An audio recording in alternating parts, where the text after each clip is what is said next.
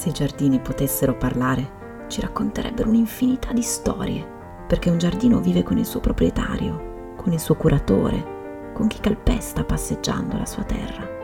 Un giardino vive delle vite degli altri e lo fa respirando la stessa aria di chi in quel giardino volge il suo sguardo da un capo all'altro dello spazio circoscritto per scorgere una viola sul prato, una fronda appassita, un nido costruito sul ramo più alto del più alto degli alberi. Non si tratta di un mero scambio di ossigeno anidride carbonica, la vita di fiori e piante. Loro respirano con noi, vivono con noi e con noi condividono i moti dell'animo e quando sono soli parlano di noi. Attenzione però, non fanno pettegolezzo. È piuttosto, come dire, un benevolo scambio di informazioni su quanti, per volere o per caso, siano passati di lì sotto la chioma di una quercia per trovare ristoro nelle giornate estive, accanto a un pitosforo in fiore per odorare il suo profumo che inebria, tra i rovi di lampone per coglierne i frutti succosi. Ci osservano, parlano di noi. In questo modo creano l'identità di quel luogo, scrivendone la memoria nel corso dei secoli. In alcuni giardini le vite scorrono lente e tranquille. Poco o nulla accade se non la visita di qualche animale indiscreto, un fulmine cade durante un temporale senza provocare danno alcuno. Altri invece diventano teatro di vere e proprie tragedie umane e hanno visto deboli scintille divampare in inferno. Vi svegliamo un segreto. Il giardino di cui vi narreremo tra poco può parlare e a modo suo ci racconta un intreccio tessuto con i fili della passione e del tradimento e di due amanti che ancora oggi si cercano sulle rive di un lago nonostante una morte arrivata troppo in fretta, li abbia anzitempo separati. Biandronno è una lingua di terra che si sviluppa in lunghezza sulla sponda ovest del lago di Varese. Oggi luogo di interesse culturale e naturalistico, un tempo fervente centro dell'industria tessile. Il nostro giardino parlante si trova qui. È il parco di una bella villa che guarda sul lago, costruita su una collina nel centro dell'abitato cui vissero, non proprio felici e contenti, Luigi Borghi e l'inglese Margaret Doyle. Qui, a modo loro, vivono ancora quella che ascolterete tra poco e la loro tragica storia d'amore. State ascoltando Vivi Podcast, storie di qui ed altrove. Non fatevi ingannare dal fatto che Biandronno sorga sulle rive di un lago, qui, sul finire dell'Ottocento, nessuno faceva il pescatore. I biandronesi erano picassas, scalpellini, che con piccone e martello emigravano in Galizia per lavorare nelle cave di pietra della regione spagnola.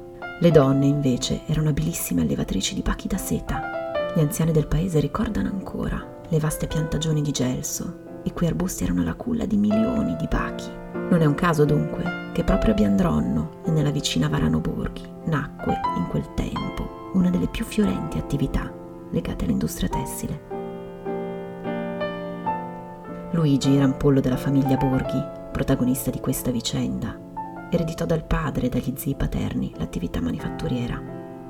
Ma il piglio per gli affari non era l'unico interesse del giovane. Formato agli ideali democratici, probabilmente dalla madre, Luigi nel 1831 entrò nella giovane Italia arrestato dalla polizia austriaca, subì una condanna a morte, commutata nel carcere duro, per aver partecipato alle cospirazioni del 1832 e del 1833. Liberato, fu costretto all'esilio in Inghilterra.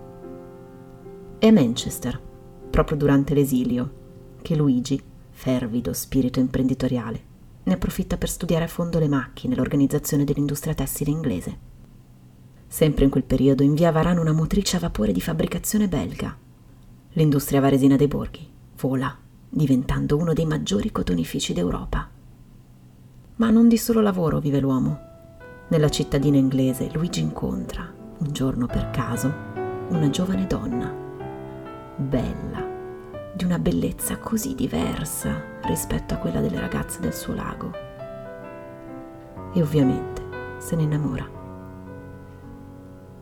Un fulmine squarcia il canale della Manica che appena possibile si apre al viaggio di ritorno a Biandronno di Luigi Borghi e di Margaret Doyle. A questo punto la leggenda è già iniziata. Della donna non ci sono notizie di alcun tipo, è come se non fosse mai esistita. Eppure di lei si dice che fosse stata moglie di Luigi, che fosse vissuta nella villa sul lago e che Luigi l'amasse sopra ogni altra cosa. Ma sono voci, solo voci, che si sono tramandate nell'arco di quasi un secolo da queste parti, sul lago di Varese. Una di queste è quella di Carlo Carcano, biandronnese, scrittore, esperto di tradizioni locali, ma soprattutto cantastorie. Uno degli ultimi cantastorie. È lui che ci racconta la vicenda di Luigi e Margaret. È lui, oggi un signore sulla settantina, che ci dice di aver incontrato, ancora bambino, il fantasma di Luigi Borghi. Ma facciamo un passo indietro. Margaret a Biandronno è sola e infelice. Non conosce nessuno la donna e l'unico contatto nella sua nuova vita è Luigi, sempre lontano per impegni di lavoro. Si consola la giovane facendo lunghe passeggiate a cavallo su quella lingua lunga e stretta che costeggia il lago di Varese. Ama andare a cavallo, un'amazzone bellissima con i capelli fulvi dello stesso colore delle lentiggini che punteggiano il suo incarnato pallido. Facile incontrare qualcuno su quella via retta, facile scambiarsi un saluto, uno sguardo anche appena accennato facile che quelle occhiate, le malelingue di paese possano leggerle con un significato distorto, diverso dalla semplice buona educazione. Ben presto, infatti, le voci su una presunta relazione fra l'inglese e lo stalliere delle scuderie di Villa Borghi si fanno sempre più insidiose. Margaret ne soffre, tenta in ogni modo di convincere lo sposo che mai e poi mai avrebbe potuto tradirlo. A nulla valgono le rassicurazioni della donna Luigi è accecato dalla gelosia a tal punto che una sera, durante una conversazione di chiarimento tra i due, ordina all'amata di lasciare per sempre la casa. È un'alba limpida, pulita, senza ombre nel cielo, quando Margaret, indossato il suo vestito più bello, si appresta a lasciare la dimora. Scende nello scuderie e saluta il suo cavallo preferito con una benevola carezza. Attraversa il giardino e si sofferma a guardare il calicanto che tanto l'aveva deliziata con il suo profumo nei giorni freddi di gennaio, e la maestosa magnolia, la prima a fiorire in primavera. Sembra che si sussurrino qualche cosa. Addio. La donna imbocca il varco che dal giardino conduce al lago. Al suo passaggio le canne si chinano al vento. Addio. Raggiunge il tratto in cui il bacino si fa più profondo, all'altezza della chiesa. Un ultimo sospiro e muore.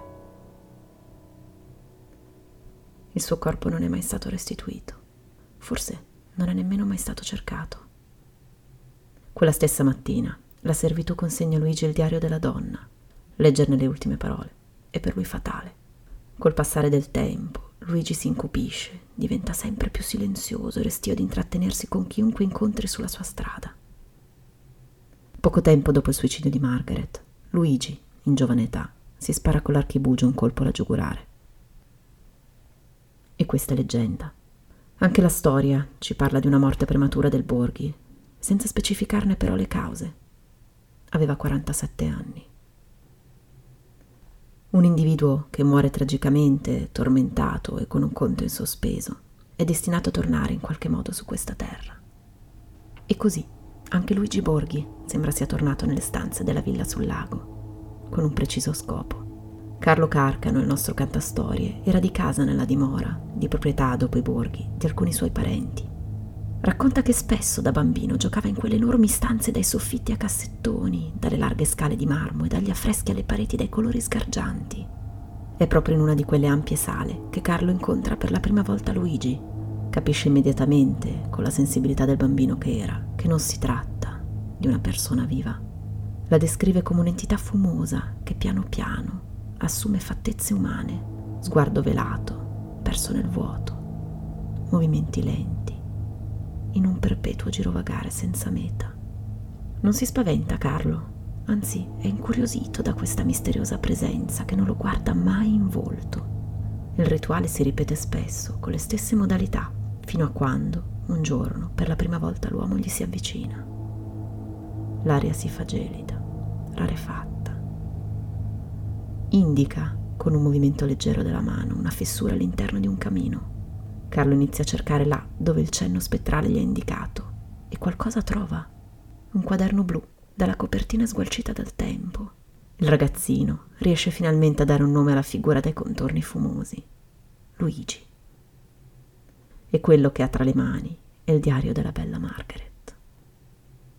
Proviamo con la forza dell'immaginazione a leggere la sua ultima confessione. Poteva aver scritto più o meno così la donna, in preda alla disperazione. Mio caro Luigi, affido le mie ultime ore di vita a queste pagine, le uniche che hanno custodito in tanti anni i miei pensieri più segreti, le uniche che oggi sembrano credermi. A nulla è servito dirti la mia verità, che è la verità. Sapere che ne pensi capace di averti tradito è per me insopportabile. Meglio morire piuttosto che portare addosso un tale fardello. Meglio morire che vivere senza di te. Spero che un giorno, altrove, ci incontreremo di nuovo. Tua Margaret. La testimonianza di Carcano non è l'unica che riguarda l'alone di mistero che circonda Villa Borghi. Durante un servizio fotografico all'esterno della villa, un fotografo nota, dopo averle stampate, che in una delle immagini appare una sagoma alla finestra del secondo piano dell'edificio, nonostante la casa fosse vuota e chiusa a chiave al momento degli scatti. Di nuovo Luigi, che ancora oggi, dice la leggenda, di notte si affaccia alla finestra della villa per cercare nel lago la sua amata. L'ora di Margaret invece è all'aurora. Si racconta che nelle mattine d'inverno, quando ancora il primo raggio di sole non è comparso nel cielo, il lago davanti a Biandron inizia a scintillare e dalle acque si alzi lieve lo spirito di una figura femminile. Una frazione di secondo per poi sprofondare negli abissi. Luigi Borghi e Margaret Doyle. Il giorno e la notte, che ancora oggi si cercano, ma che il destino o il moto perenne dei pianeti vogliono che non si possano mai più ritrovare.